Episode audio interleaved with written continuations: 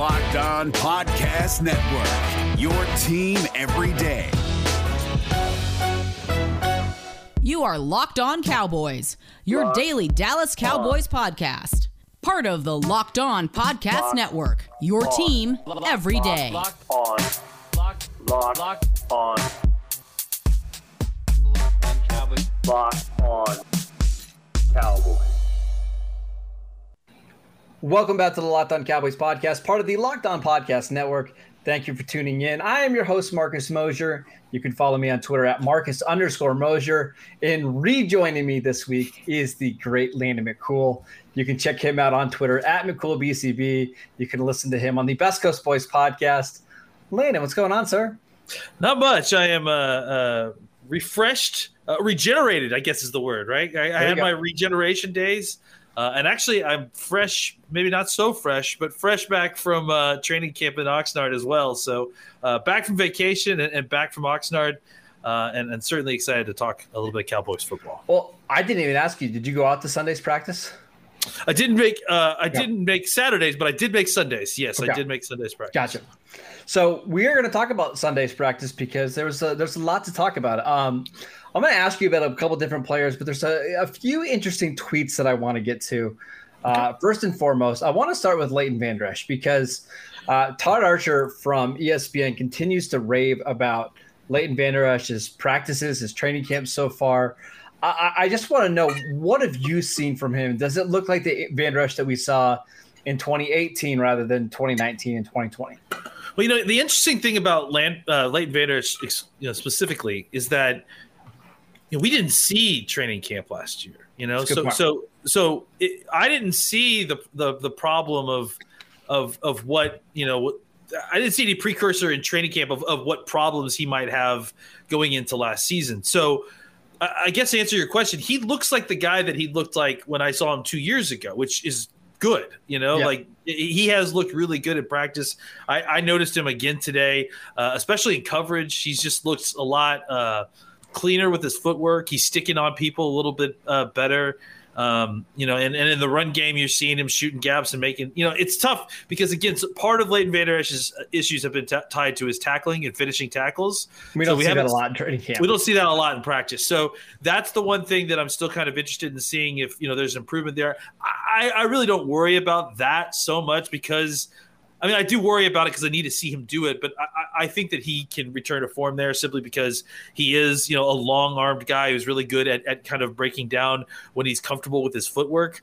Um, I think there's just times last year that he just got played a little bit out of control because he was a step late in things mm-hmm. because he just didn't understand exactly what was happening in front of him and his role in, in the defense very well. So uh, he has looked a lot more comfortable this this year and definitely um, you know, out depending on how where you want to grade Parsons on the scale of things, uh, has definitely looked like the best linebacker out there uh, in practice. Well, let's talk about those linebackers because a, topic that we've had basically all off season is what's the best pairing of these linebackers? Is it Jaylon and Leighton Vander Esch? Is it Micah and Leighton?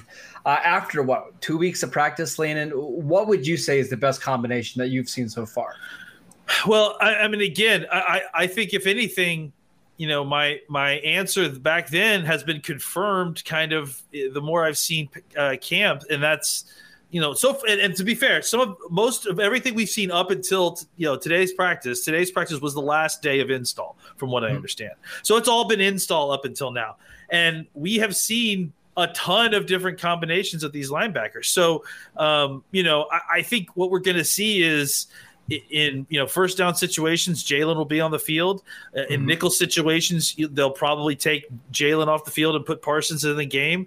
Uh, but that that doesn't mean that they also won't put in someone like Keanu Neal and then have Parsons rushing as an, as a as a Leo or or as a as basically a blitzing linebacker.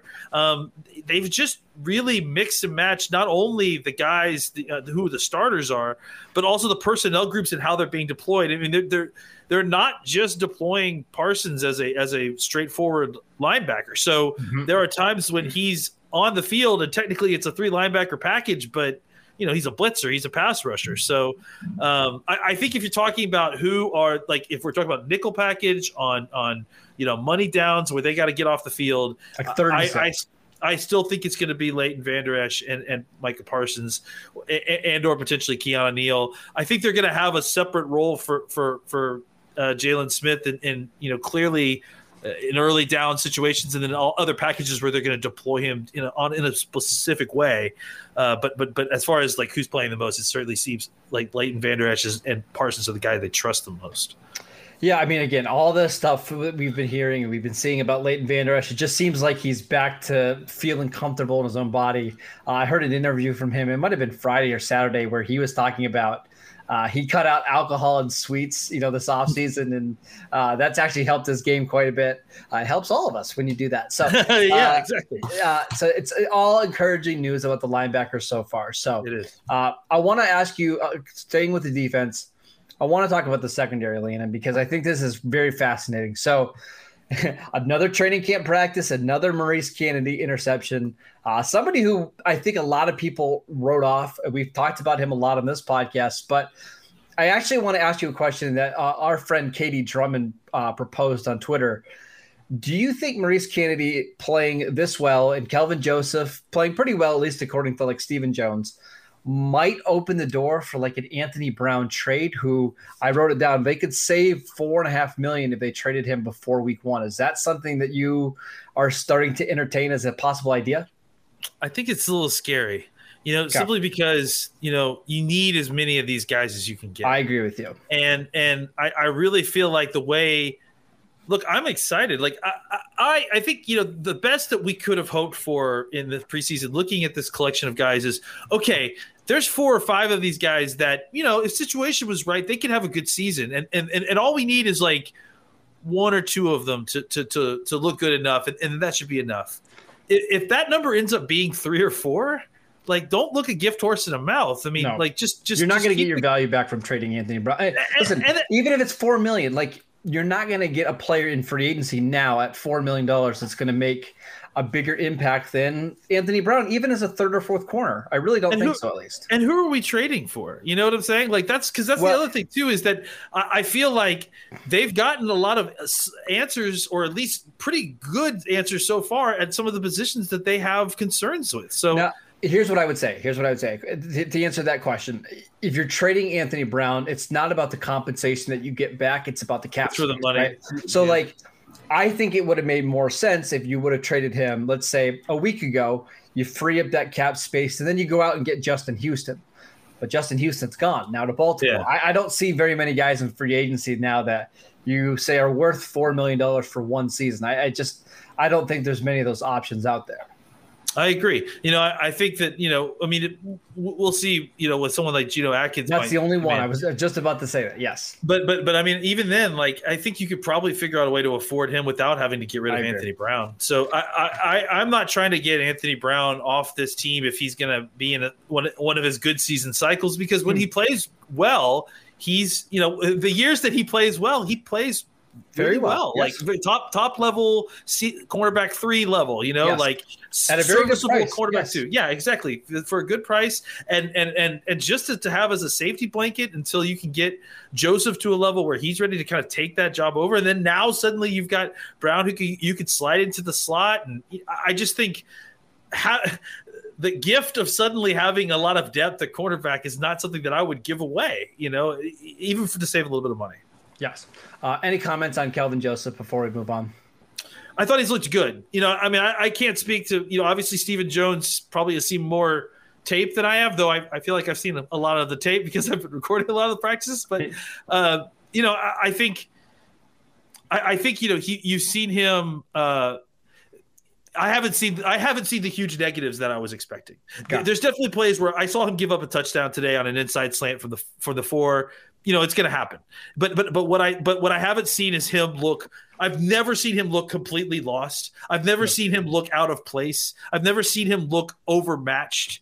Uh, I've only ever seen Yep. him like you know oh make a mental make a mental mistake here or there or something. But you know I I will say this: he is incredibly gifted uh, physically. The way and, and, and it and it reflects in his play. Like he has incredibly patient feet uh, when, when when guys are coming at him. He doesn't you know uh, overreact to double moves because he trusts his athleticism, and and and and that's that's a rare thing you know for a young player. And and I don't you know I think that he's going to need some seasoning obviously to get get ready. But I think that being that confident in your athletic ability and having that uh, mm-hmm. that's that will go a long way early on in his career.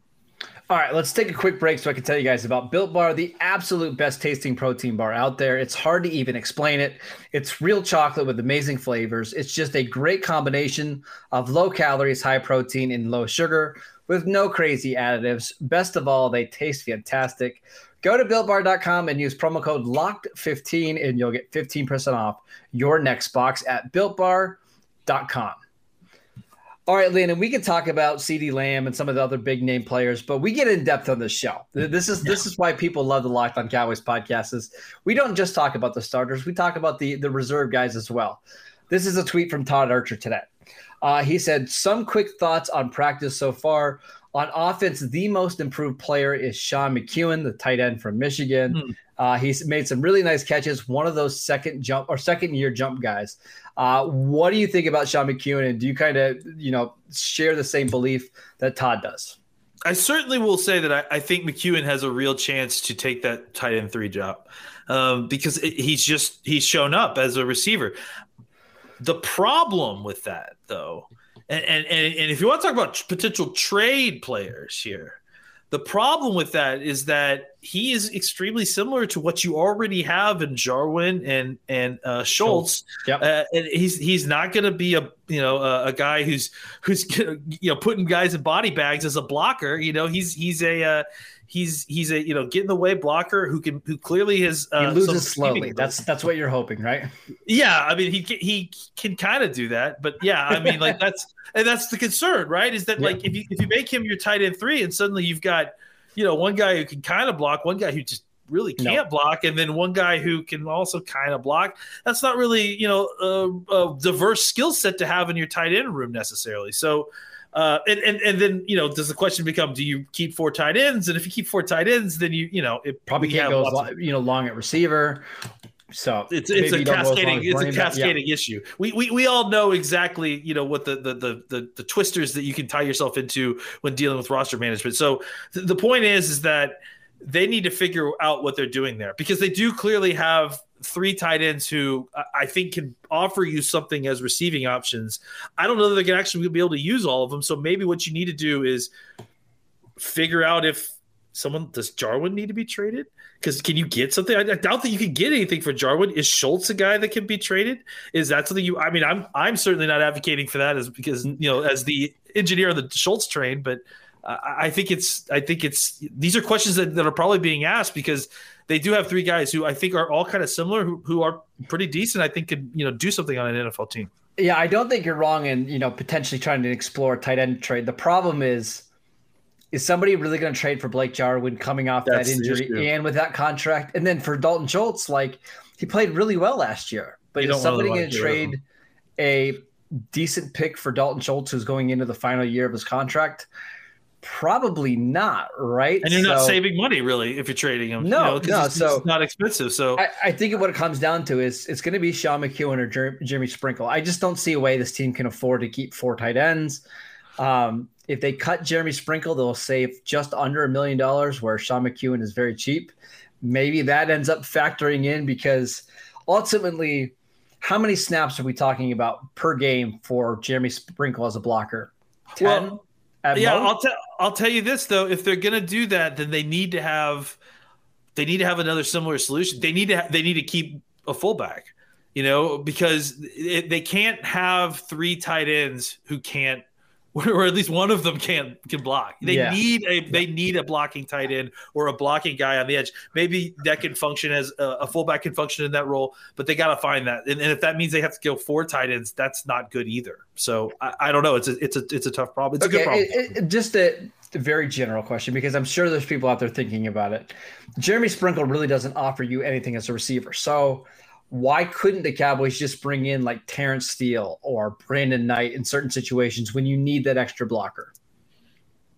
I mean, it, it, you just need to be prepared to do that. Okay. That's fine. I mean, it, but uh, but at the same time, obviously, that doesn't offer you Jeremy Sprinkle isn't a great receiver, but he he, he will catch the football if it's, if it's thrown at him. You know what I'm saying? And that's the, that's the threat of having a tight end on the field versus a tackle. I mean, you could unless you, you want to make Knight an eligible receiver. And hey, we don't know. I mean, that, listen, it's clearly been done before. So just remember yeah. to make him an eligible receiver. And that, okay. And um, one more tweet from Todd Archer. He was actually mentioning that uh, last year uh, Mike McCarthy kind of scoffed at the idea of having your five best offensive linemen on the field, and then yeah, we, kind of eventually saw, yeah, yeah, we saw it later in the year when they tried to play Zach Martin at right tackle. It seems like the Cowboys are at least experimenting with the idea at Connor Williams at center and Connor McGovern at left guard. Do you think that's just a practice thing, or do you think the Cowboys are actually considering moving Connor Williams over to center? I don't know yet. I mean, I think you know from what it seems like they're pretty serious about it. You know, because I, I, today at practice they were rotating in Connor uh, Connor McGovern and, and, Tyler Biadasz back and forth, and Williams would step over. Yes, yes.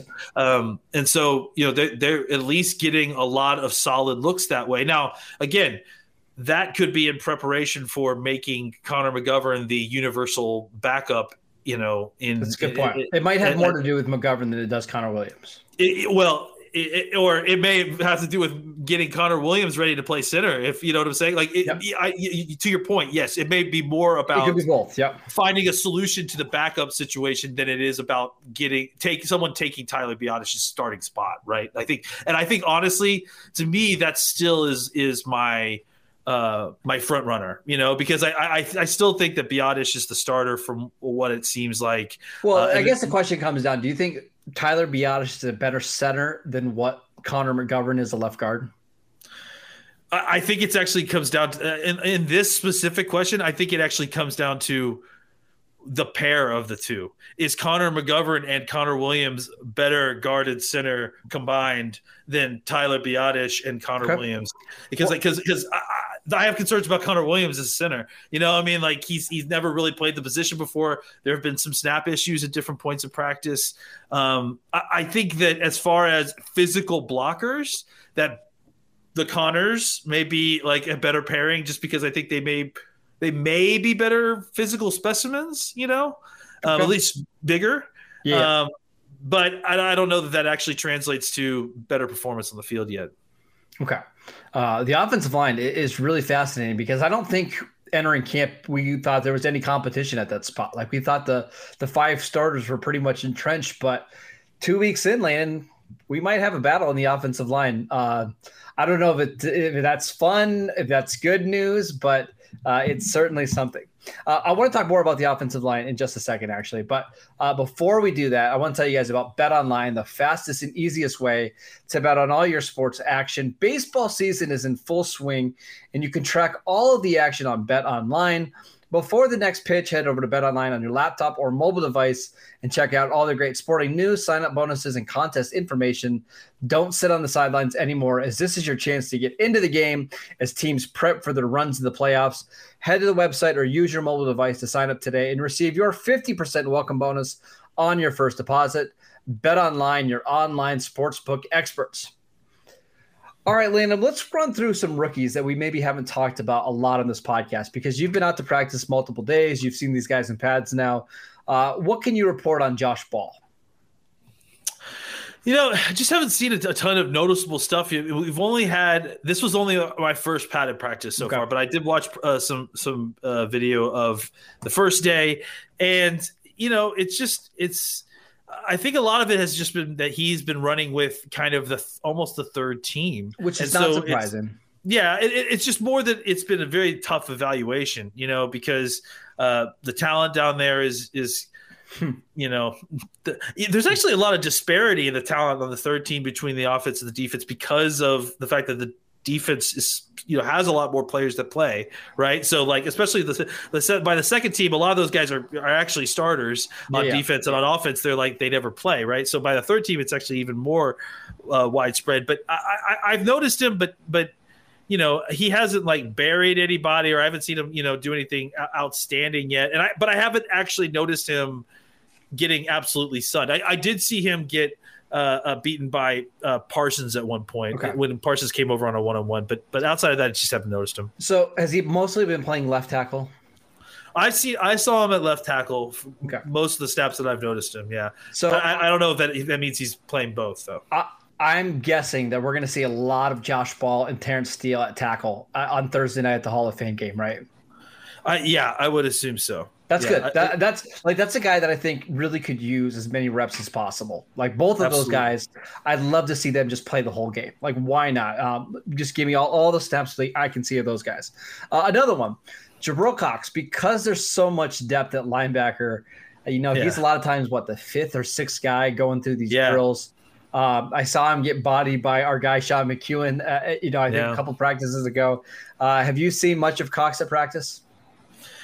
Uh, you know, I've I've tried several different times to specifically notice him, and you know, I mean, he, again, another guy who is running with the threes. You know, so it's it's tough to kind of parse exactly how how good he is based on the talent he's going against. But um, you know, I, I I saw that same play with Sean McKeon. I also seen him a couple times uh, be really good in coverage, but again, it, it's against.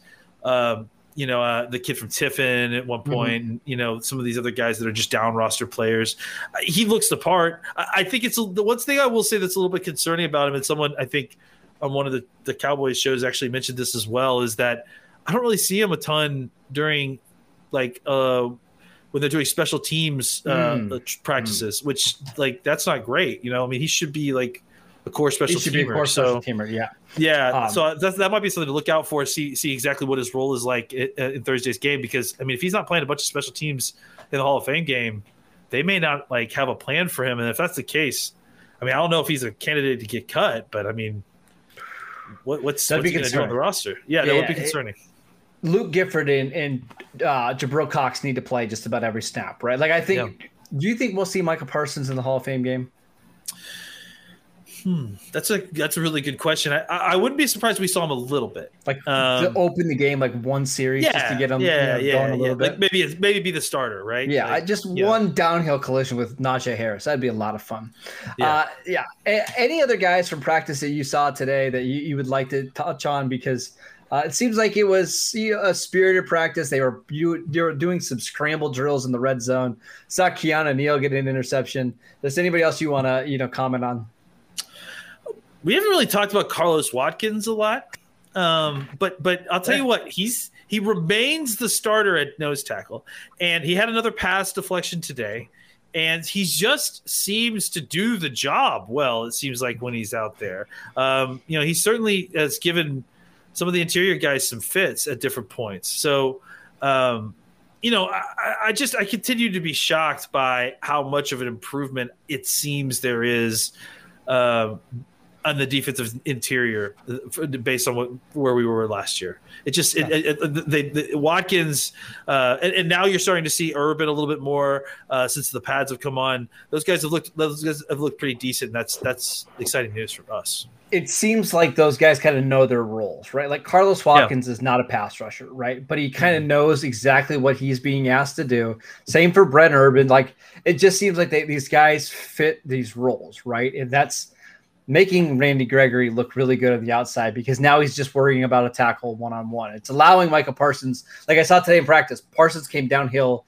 Uh, it wasn't really a stunt, but he kind of shot a gap that nobody Yep. blocked him in, and made a tackle. I think it was on Ezekiel Elliott, if I remember Mhm. correctly. And that's because Carlos Watkins is occupying, you know, two gaps, right?